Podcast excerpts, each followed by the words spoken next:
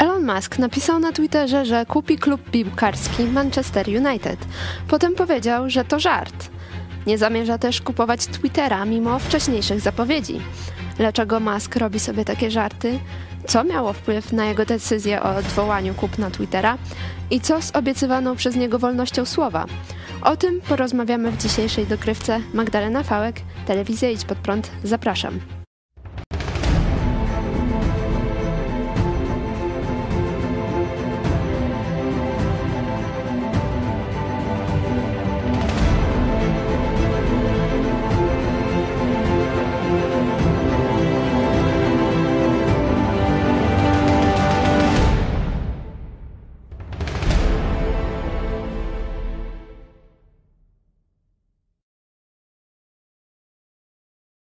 A ze mną w studiu jest redaktor Marcin Palimonka, szef działu technologicznego w naszej telewizji. Witam cię serdecznie. Witam, witam Państwa.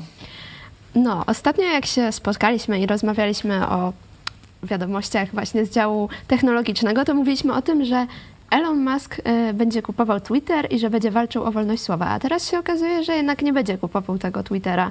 I właśnie czemu? No właśnie, trochę się pozmieniało. Odkąd ostatnio rozmawialiśmy, Elon Musk zdaje się trochę obraził się na Twittera, ale powody nie są jasne, czy on się obraził na Twittera, czy może jednak zmienił zdanie i szuka powodu, żeby tego nie kupić, bo teraz y, w lipcu sprawy potoczyły się tak, że Twitter zarzucił Muskowi, znaczy pierwotnie Musk zarzucił Twitterowi, że nie kupi Twittera, bo tam jest za dużo fałszywych kont i botów, czyli kont niefałszywych i botów, czyli boty to powiedzmy konta stworzone y, nieaktywne lub fałszywe. No i ogłosił, że on tego nie kupuje, po czym Twitter go pozwał, y, po czym on jeszcze pozwał Twittera za fałszywe informacje, no i teraz sprawa, to się chyba nazywało pozew wzajemny, czyli nawzajem się pozwali, mają się sądzić, rozprawa ma być 17 października, no ale na razie relacje między Twitterem i Maskiem nie są dobre, więc z tej zapowiadanej wolności słowa szumnie przez Maska wychodzi, wolności słowa na Twitterze wychodzi na to, że no na razie możemy się jej nie doczekać, bo nie dojdzie do transakcji. A jakie są powody? Czy Musk y, to tak y, znalazł sobie wymówkę jakąś, która jest medialna i która może mieć jakieś odzwierciedlenie w rzeczywistości? Czy może naprawdę on tak się obawia tego, że tych botów tam jest za dużo? No to tego już nie wiem, to tylko sam Musk wie, czemu on tego nie chce w końcu kupić. Ale oficjalnym powodem jest za duża ilość botów. Mhm. A właśnie o co chodzi z tymi botami? Co to jest i e, jakie no, to ma wpływ na Tak, nas? bo boty brzmi tak, boty brzmi dosyć dziwnie, bo trochę jak roboty, nie wiadomo o co chodzi i ogólnie boty chodzi o konta, które zostały utworzone w sposób sztuczny, czyli nie, nie są za nimi nie stoją za nimi prawdziwi użytkownicy. No i mamy mamy takich, y, takie boty mogą być zakładane po prostu przez troli zwykłych, prywatnych osoby, którzy chcą sobie porobić jaja na Twitterze, no i może być całkiem sporo tych kont, a mogą być zakładane przez powiedzmy profesjonalistów, którzy w jakiś sposób chcą manipulować opinią publiczną od takich spos, y, powiedzmy rzeczy czysto marketingowych czy kapitalistycznych, jak pisanie, że jakiś produkt jest dobry, gdy nie jest, albo po prostu pisanie, że jest dobry po to, żeby podbić mu zasięgi, po takie rzeczy już bardziej zaawansowane, jak wojna dezinformacyjna, czy teraz wojna na Ukrainie, więc y, te boty mogą tworzyć całe sieci takich kont, które się ze sobą komunikują, wspierają nawzajem, po to, żeby dla przeciętnego użytkownika stworzyć wrażenie jakiejś istniejącej narracji, że na przykład większość ludzi popiera y, Donalda Tuska, czy większość popiera Jarosława Kaczyńskiego, czy większość w wojnie na przykład opowiada się za tym, że specjalna operacja militarna na Ukrainie jest niezbędna. I takich y, dezinformacji no, może być dużo. A poza tym to mogą być też zwykłe nieaktywne konta, czyli założone przez kogoś i w ogóle nieużywane. Więc to są właśnie te, nazwijmy ich boty, czyli yy, tak naprawdę z tego, co Musk zarzucił, y, Twitter podał, ile tych kont może być. Po, powiedział, że jest poniżej 5%. Musk stwierdził, że to nieprawda. Przynajmniej ani Twitter, ani Musk nie powiedzieli, na jakiej podstawie to twierdzą. No więc y, spór, jest, y, spór się zaognia. Może, może w sądzie się to wyjaśni. Może się dowiemy, na jakiej podstawie właśnie to twierdzą. A czy Twitter może rzeczywiście wyciągnąć konsekwencje E, z, tych, e, z tej decyzji Maska, żeby nie kupować Twittera? Czy może go zmusić do kupowania? No, z tego, co robi Twitter, to wygląda na to, że oni zakładają, że mogą go zmusić, bo go pozwali i właśnie to chcą osiągnąć. Oni zresztą stracili dużo milionów na tej decyzji przygotowywania się do transakcji i dużo gotówki. Tam chyba się mówi o 33 milionach wyparowało, bo to jest dosyć skomplikowany proces. Y, no i sam y, Twitter teraz pozwał Maska, przy, chce go zmusić do tego, no sam Musk zakłada, zakłada, że się może wycofać. No i to, czy on może się wycofać z tej transakcji, też będzie przedmiotem rozprawy, więc tak naprawdę tego nie wiemy. To jest już kwestia dla prawników i to amerykańskich, bo sprawa w jednym z amerykańskich stanów ma się toczyć, więc no, zobaczymy. E, a co z obietnicami Maska, że będziemy mieć wolność słowa? No a teraz właśnie się okazuje, że Twitter nie zostanie e, kupiony przez niego i czy nie będziemy mieć tej wolności słowa, czy mhm. powrócą jakby te blokowanie kont, czy jakieś inne... No to ciekawe, bo rzeczywiście jak Musk zaczął zapowiadać, że kupi tego Twittera, to już na początku można było dostrzec takie małe ruchy, że już się ludzi inaczej traktuje na Twitterze.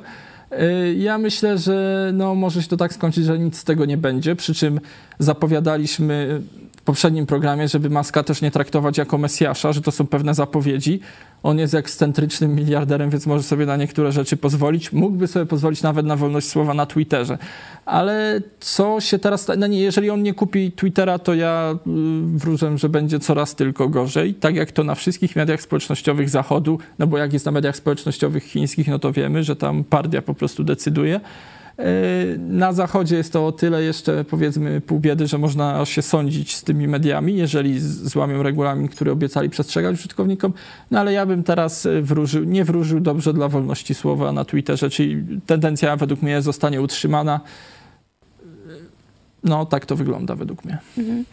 E, też jak mówiłeś o tym, że Elon Musk jest ekscentrycznym miliarderem i może sobie na wiele pozwolić, to właśnie Elon Musk ostatnio napisał na Twitterze e, wpis, że kupuje e, Manchester United, a po czterech godzinach e, powiedział, że to jest tylko żart. No i ludzie piszą na przykład w komentarzach, wiemy, że nie potrafi kupić nawet Twittera. I, a Elon Musk śmieje się z tej sytuacji, sam się śmieje, no, z tej sytuacji, którą sam wywołał. Zabrał się za tworzenie memów. I jest, możemy pokazać mema. No, Elon Musk akurat w tych, powiedzmy, kreowaniu memów na Twitterze, czy braniu od kogoś memów i postowaniu ich, no zresztą sam ten mówi o tym, że w końcu będą musieli w sądzie podać prawdziwą informację na temat tych botów i to jest no, rzeczywiście śmieszne, bo może tak będzie, że oni będą musieli ujawnić informacje na temat botów, czyli ile fałszywych kont tam istnieje. No i Elon Musk, tak, to jest, on zaskarbia sobie w ten sposób też y, sympatię opinii publicznej, no bo nie oszukujmy się, ludzie lubią memy, lubią jak ktoś, to jest taki w porównaniu do Billa Gatesa na przykład Musk uchodzi za ludzkiego miliardera, czyli takiego, który postuje razem z ludźmi memy na Twitterze. Y, zresztą on jest znany też z tego, y, też wykorzystuje to, to nie jest raz, że do kreowania wizerunku, a dwa, że do zarabiania pieniędzy, no bo on jest tak popularny, że jak postuje jakieś memy, to ma realny wpływ na giełdę, na przykład giełdę kryptowalut. W kółko postował kiedyś y, te memy z psem, tym Dogecoinem i w ten sposób stymulował kurs Dogecoina i na tym, z tego co wiadomo, zarabiał, więc no, jemu się to opłaca i przy okazji ma z tego profit, że zaskarbia sobie sympatię opinii publicznej, no, a niektóre jego memy, trzeba przyznać, są całkiem, całkiem, całkiem zabawne. Mhm. A czy informacje o zakupie Twittera, te wcześniejsze, bo wiemy, że teraz sobie tak żartuje mhm. z Manchester United, też były tylko takim głupim żartem i tak naprawdę wcześniej Myśl, też. Myślę, że nie, bo to nawet jak na niego to byłby za drogi żart, bo tam nie wiadomo ile ten proces będzie kosztował, on może sobie na dużo pozwolić, ale wydaje mi się, że on naprawdę chciał to zrobić. Pozostaje według mnie kwestia tylko, czy on się naprawdę rozmyślił mhm. z jakichś sobie wiadomych powodów i podał taką opinii publicznej, taką informację, że to przez boty, czy uznał, że boty naprawdę są problemem. Tego nie wiem. Aczkolwiek wydaje mi się, że jego opinia o zakupie tego Twittera była autentyczna, bo on, on też zaangażował środki, żeby to zrobić, bo on, on 44 tam, nie pamiętam ile, miliardy chyba, to, to w mhm. tego to on nie miał takich środków w gotówce i musiał posprzedawać trochę swoich akcji, więc naprawdę mu się zmienił, powiedzmy, portfel inwestycyjny, więc dokonał bardzo poważnych ruchów, żeby to zrobić, więc wydaje mi się, że jego opinia, jego twierdzenie, że zakupi Twittera, to wtedy, kiedy to mówił, to przynajmniej sam to traktował poważnie, bo naprawdę dokonał dużych ruchów. Mhm. E, teraz może przejdźmy do takiej trochę e, innej informacji, bo e, jak wiemy, mm, w Chinach e, najwięksi giganci chińskiego internetu, e, na przykład TikTok, WeChat i AliExpress, e, musieli przedstawić y, swoje algorytmy chińskim władzom. I, I jak bardzo dostęp do takich informacji może pomóc komunistycznym mhm. Chinom w szerzeniu propagandy i do jakich działań mogą je wykorzystać? No ja myślę, że bardzo. Teraz ta informacja buchnęła jakoś publicznie, ale ja bym się nie zdziwił, gdyby to wcześniej już się działo w sposób całkowicie niejawny, czyli teraz z jakichś powodów się tylko o tym dowiedzieliśmy. Może przy tej okazji transakcji, czy oni sami zdecydowali to ujawnić, czy może naprawdę to wyszło na jaw. Nie zdziwiłbym się, jakby to działo się już od dawna, bo oni te, to jak działają algorytmy, jak działa na przykład Facebook, TikTok i tak dalej, to są wielkie tajemnice tych przedsiębiorstw i one się zawsze tym zasłaniają, bo za pomocą tego zarabiają pieniądze. Czyli to, co pokazują użytkownikom, czyli nam, to jest wielka tajemnica tych firm, w jaki sposób one dobierają treści. To jest bardzo ważne, jak dobierać treści za pomocą algorytmów, bo w ten sposób zarabiają pieniądze, bo spełniamy, spełniamy spędzamy więcej czasu na Facebooku i na TikToku, przez co więcej reklam nam się wyświetli, przez co oni więcej zarobią. Więc to są wielkie tajemnice handlowe. Na zachodzie te wszystkie Facebooki, Twittery, YouTube, oczywiście to są ich tajemnice, jak działają ich algorytmy. Nie chcą ich ujawnić. Często, gdy shadow banuje się lub banuje konserwatystów, to oni mówią, że to wielka tajemnica algorytmu, tak jak wielka tajemnica wiary, to oni mają wielką tajemnicę algorytmu.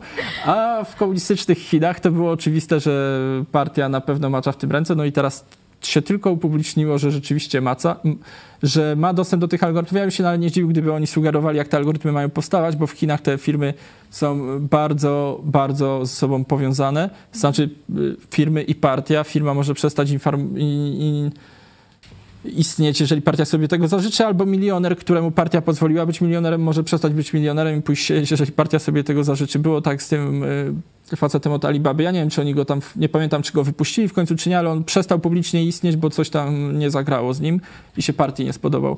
Więc w Chinach tak to wygląda.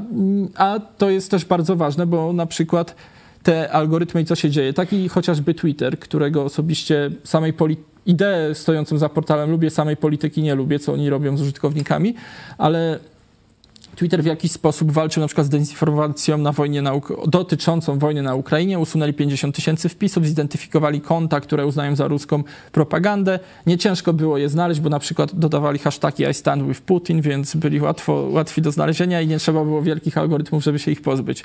A na TikToku ta propaganda właśnie się szerzyła. Zresztą sami kadyrowcy yy, chwalili się swoimi niby wyczynami wojennymi, to zawsze na TikToku i nikt ich stamtąd nie usuwał, no bo to jest już partia, powie, znaczy no TikTok i partia decyduje, co na TikToku może być.